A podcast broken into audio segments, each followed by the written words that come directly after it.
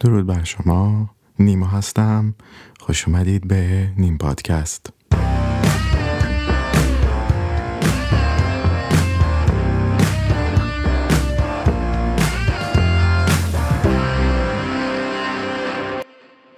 خب خبر اول خبر شماره یک تیتر اول برنامه این خواهد بود که خب سرانجام من با تمام شک و شبه هایی که داشتم و دارم نسبت به خود ویروس کووید 19 و واکسن های ساخته شده برای این ویروس متادی که سرانجام هفته گذشته به نحوی میشه گفت تسلیم شدم و واکسن رو زدم و حالا اگر اتفاقی افتاد که می‌دونید اگر نه که خب چه بهتر. در صورت دوز اول واکسن فایزر همطور که حالا حتما خودتون بهتر از من می‌دونید خیلی عوارض نمی‌تونم بگم ولی خیلی اثر آنچنانی نداشت بجز درد شدید در ناحیه پشت بازو یا شانه که دقیقا محلیه که واکسن رو به اونجا تزریق می‌کنن. و یه مدارم حس خستگی و همون درد مفاصل شاید میشه گفت مهمترین بودن. ولی اونطور که گفته میشه دوز دوم واکسن فایزر یه مدار بدتر هست درست برخلاف آسترازنیکا که دوز اولش خیلی تقریبا میشه گفت کسان اولی که دوز اول واکسن فایزر رو گرفتند یا زدند تقریبا مریض شدن به یه نحوی. منتها خب اینطور که گفته میشه ایمنی کسب کردن.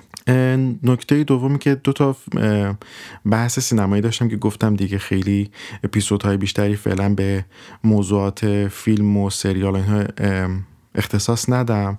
منتها کوتاه شماره یکش این بود که یک سیزن کامل یعنی سیزن شماره که Attack on Titan یا حمله به تایتان ها رو توی یک روز. چون من خیلی کم حوصلم در مورد سریال‌ها نگاه نمی کنم اگر نگاه کنم به همین شکل است. و خیلی کوتاه می‌تونم براتون توضیح بدم. اگر علاقه مند هستین به انیمیشن و انیمه میگن بهش انیمیشن های ژاپنی خصوصا از نوع فوتبالیستاییش.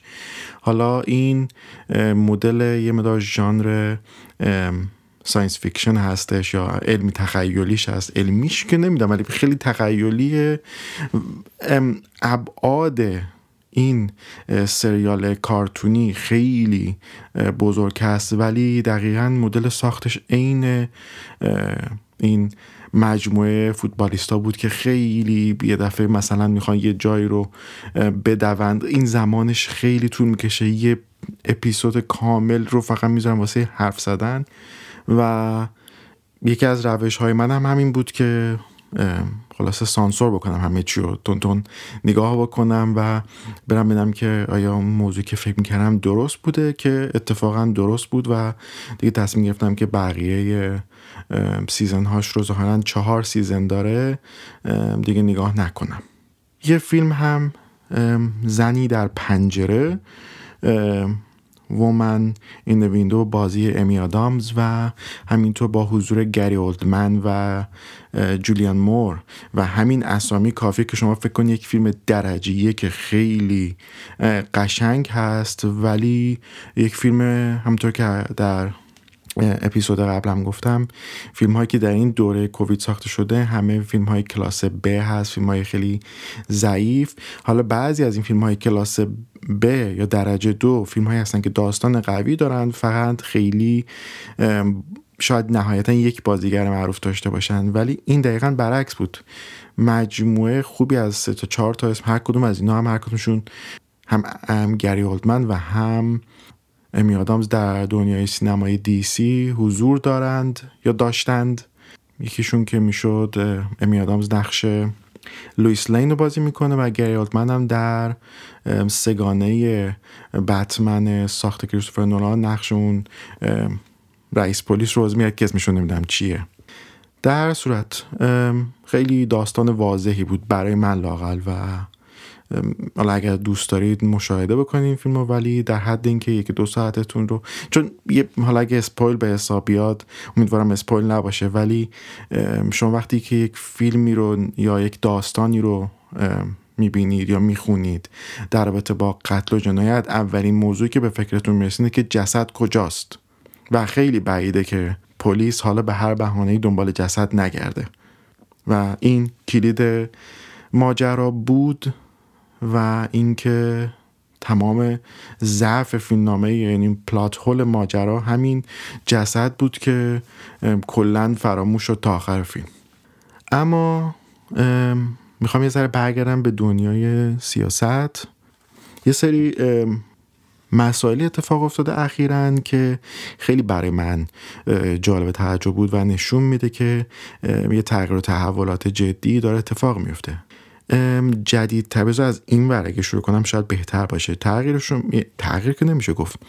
بعد از حدود ربع قرن مشخص شد که مصاحبه ای که پرنسس دایانا داشته با یک روزنامه نگار مال بی بی سی به نام مارتین بشیر و یه مصاحبه خیلی جنجالی داشته پرنسس دایانا سالها پیش و بی بی سی دست داده بوده به جعل سند و اینکه حالا اومدن یه سند سازی کردن برای اینکه نشون بدن به پرنسس دایانا که پرنس, پرنس چارلز داره مامور گماشته که تعقیبش بکنن و بعد اطلاعات غلط احتمالا راجع به روابط خارج از ازدواج پرنس چارلز که منجر به اون مصاحبه میشه و حالا مشخص شده که در واقع اون خبرنگار اومده و اطلاعات غلطی رو داده و در نتیجه اون اطلاعات غلط اولا اون مصاحبه جنجالی انجام شده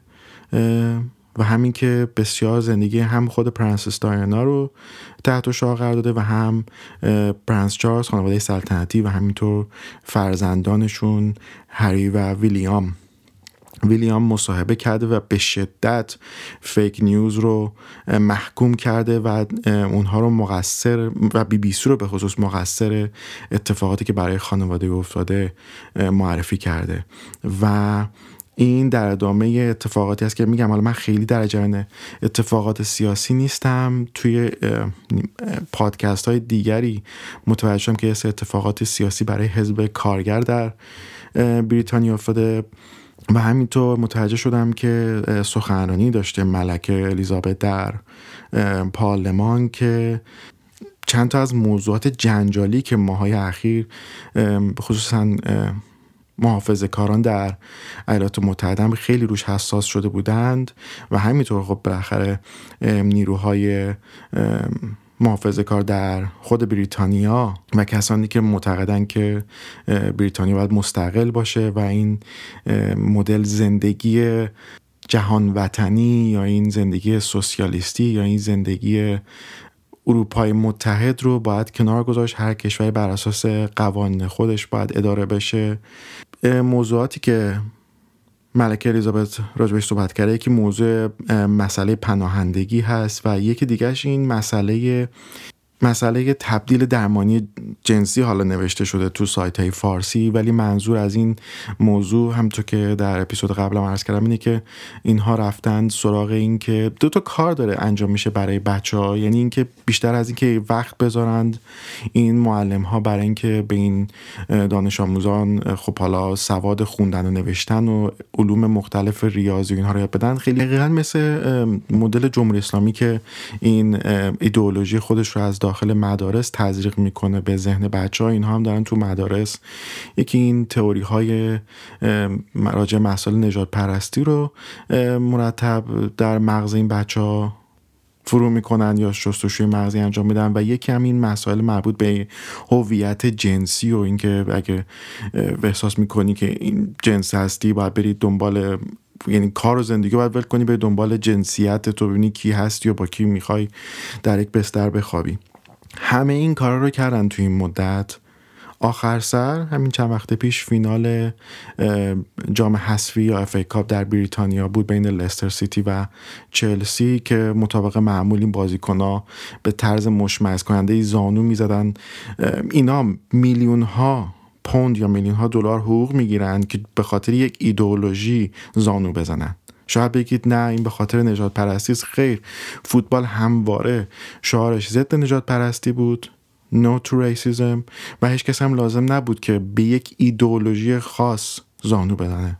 از قبل می‌دونستیم که مگه تو فوتبال بریتانیا الان همه سفید پوستن. سالهاست بازیکنان سیاه چرده یا بازیکن از کشورهای دیگه از جمله از ایران از ژاپن از کره جنوبی از آفریقا دارن تو این لیگ بازی می‌کنن.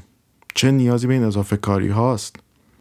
در صورت در بریتانیا باز قراره که قوانین مربوط به اولا رأیگیری سخت گرانه تر بشه و حضور یعنی حضور افراد منوط هست به اینکه کارت شناسایی عکسدار از خودشون ارائه بدن. چیزی که داره تو ایالات متحده بایدن عکسش اتفاق میفته.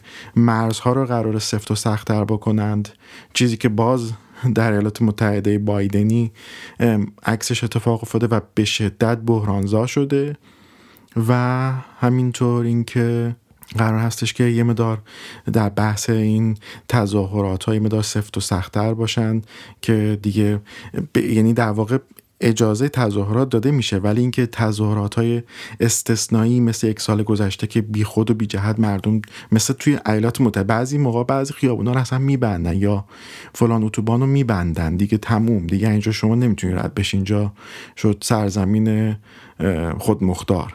و آخرین خبرم که باز برگرده به موضوع اول برنامه به ویروس کرونا این که سرانجام چند روز پیش CDC دیگه در نهایت قانع شد و اعلام کرد که آقا کسانی که دوز دوم واکسنشون رو زدن دیگه نیاز نیستش که از ماسک استفاده بکنند. و همه اینها رو مقدمتا عرض کردم که یه مدار باز برگردیم به, به یه سری مسائل سیاسی. که دوستم با جای صحبت بکنم در اپیزود بعد راجع به کلا مسائل مرتبط به این سوسیالیسم و می‌دونید که نروژ نمونه هست که معمولا برنی سندرز ها و سوسیالیست های ایوسی ها و انواع اقسام و این چپگراها در دنیا کشوری مثل نروژ یا دانمارک رو مثال می‌زنند برای به عنوان کشور سوسیالیست. این موضوع و موضوعات مرتبط با چپ چه در نوع جهانی چه در نوع وطنیش موضوعی هستش که در اپیزود آینده با شما روش صحبت خواهم کرد مفصل. بازم تشکر می‌کنم از شما که وقت گذاشتین به این اپیزود از این پادکست گوش دادید. مواظب سلامتیتون باشید. به زودی با هم صحبت خواهیم کرد دوباره. بدرود.